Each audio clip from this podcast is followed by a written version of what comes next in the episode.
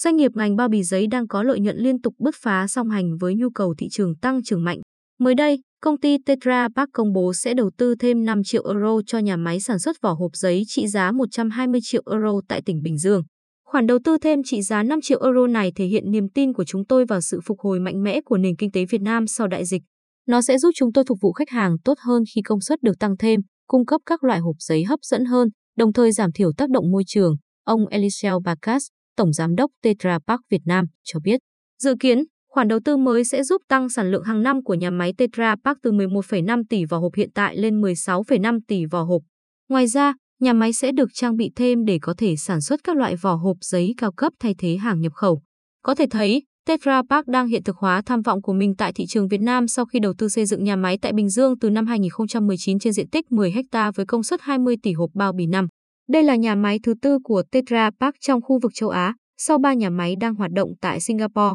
Nhật và Ấn Độ. Các đối tác tại Việt Nam của Tetra Pak là Vinamilk, Milo, TH Chumilk và TTC. Ông Trần Quang Trung, Chủ tịch Hiệp hội Sữa Việt Nam, nhận định việc mở rộng này sẽ giúp cho các nhà sản xuất có thể yên tâm về nguồn cung và chất lượng nguyên liệu bao bì, đặc biệt trong giai đoạn chuỗi cung ứng toàn cầu đang bị đứt nghẽn như hiện nay. Việc có nguồn nguyên liệu đóng gói ngay tại địa phương như ở nhà máy Tetra Pak Bình Dương là một lợi thế lớn không chỉ cho các nhà sản xuất sữa mà cả ngành thực phẩm đồ uống nói chung. Việt Nam hiện là thị trường quan trọng nằm trong top 10 thị trường phát triển nhất của Tetra Pak toàn cầu. Đặc biệt, tại Việt Nam, Tetra Pak cung cấp hầu như gần hết các loại bao bì cho các công ty sữa. Chi phí bao bì chiếm khoảng 10 đến 20% giá thành sản phẩm, nên với quy mô thị trường sữa, gồm sữa uống, sữa bột trẻ em, sữa chua ăn và sữa chua uống. Phô mai, bơ và các sản phẩm từ sữa khác, khoảng 135.000 tỷ đồng trong năm 2020, số liệu của SSI, thì chi phí bao bì mang lại nguồn thu lớn cho Tetra Pak. Nhiều năm qua, mức tăng trưởng doanh thu cao nhất ở mảng đóng gói thực phẩm tại Việt Nam thuộc về các chế phẩm từ sữa, gạo, mì, mì sợi, nước sốt và gia vị, dầu ăn, đồ khô. Riêng thị trường thực phẩm dạng lỏng đang phát triển mạnh mẽ với tỷ lệ tăng trưởng hàng năm 6% trong 3 năm vừa qua và được dự đoán tiếp tục duy trì tốc độ tăng trưởng tương tự trong 3 năm tới. So với tỷ lệ 4% năm tại khu vực châu Á-Thái Bình Dương và 3% năm trên toàn cầu. Theo Euromonitor International, nhu cầu bao bì thực phẩm tại Việt Nam giai đoạn 2015 đến 2020 tăng trưởng 38 đến 40%, từ 3,92 triệu tấn lên sấp xỉ 5,4 triệu tấn, cao gấp 2,5 lần so với mức tăng trưởng 13% toàn cầu trong cùng giai đoạn. Chiếm thị phần lớn nhất trong ngành bao bì thực phẩm, đồ uống ở thị trường nội địa là Tetra Pak, theo sau là New Toyo, Tín Thành.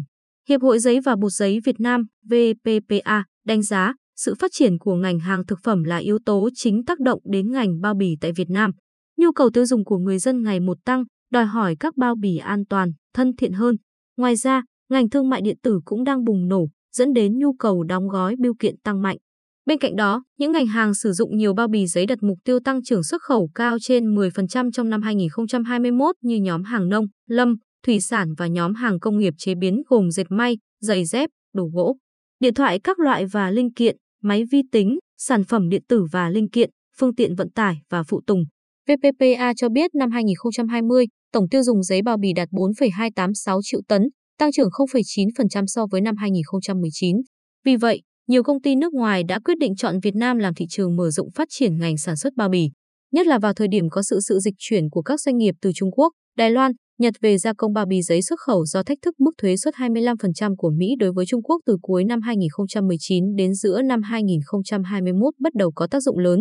Các khoản đầu đầu tư trực tiếp nước ngoài, FDI, vào ngành bao bì giấy Việt Nam đã tăng trưởng nhanh chóng và đang chiếm hơn 50% sản lượng giấy các loại của Việt Nam. Đáng chú ý, nhà đầu tư Thái Lan SCG Group đã chi hàng ngàn tỷ đồng để sở hữu những công ty bao bì lớn của Việt Nam như Craftvina, bao bì App, bao bì Ancamac, Peccamex, Tân Á, bao bì Biên Hòa. Hiện tại, trong nước có trên 300 doanh nghiệp giấy nhưng đa phần là doanh nghiệp quy mô nhỏ, công nghệ lạc hậu. Các sản phẩm giấy bao bì cao cấp trang phủ, các loại giấy đặc biệt vẫn chưa sản xuất được và phải nhập khẩu số lượng lớn, trên 1,3 triệu tấn năm. Mặc dù Việt Nam là quốc gia hàng đầu về xuất khẩu răm gỗ để sản xuất bột giấy, nhưng ngành công nghiệp sản xuất giấy lại phụ thuộc nhiều vào nguồn bột giấy nhập khẩu. Đặc biệt, doanh nghiệp đang đối mặt với thách thức về thiếu nguyên liệu sản xuất và giá duy trì mức cao trong 6 tháng đầu năm do nguồn cung chính giấy thu hồi là Bắc Mỹ, châu Âu và Nhật vẫn đang bị ảnh hưởng mạnh do dịch COVID-19. Đây cũng là yếu tố gây khó khăn cho doanh nghiệp sản xuất bao bì nội địa, khiến mức độ tập trung ngành lại phân tán,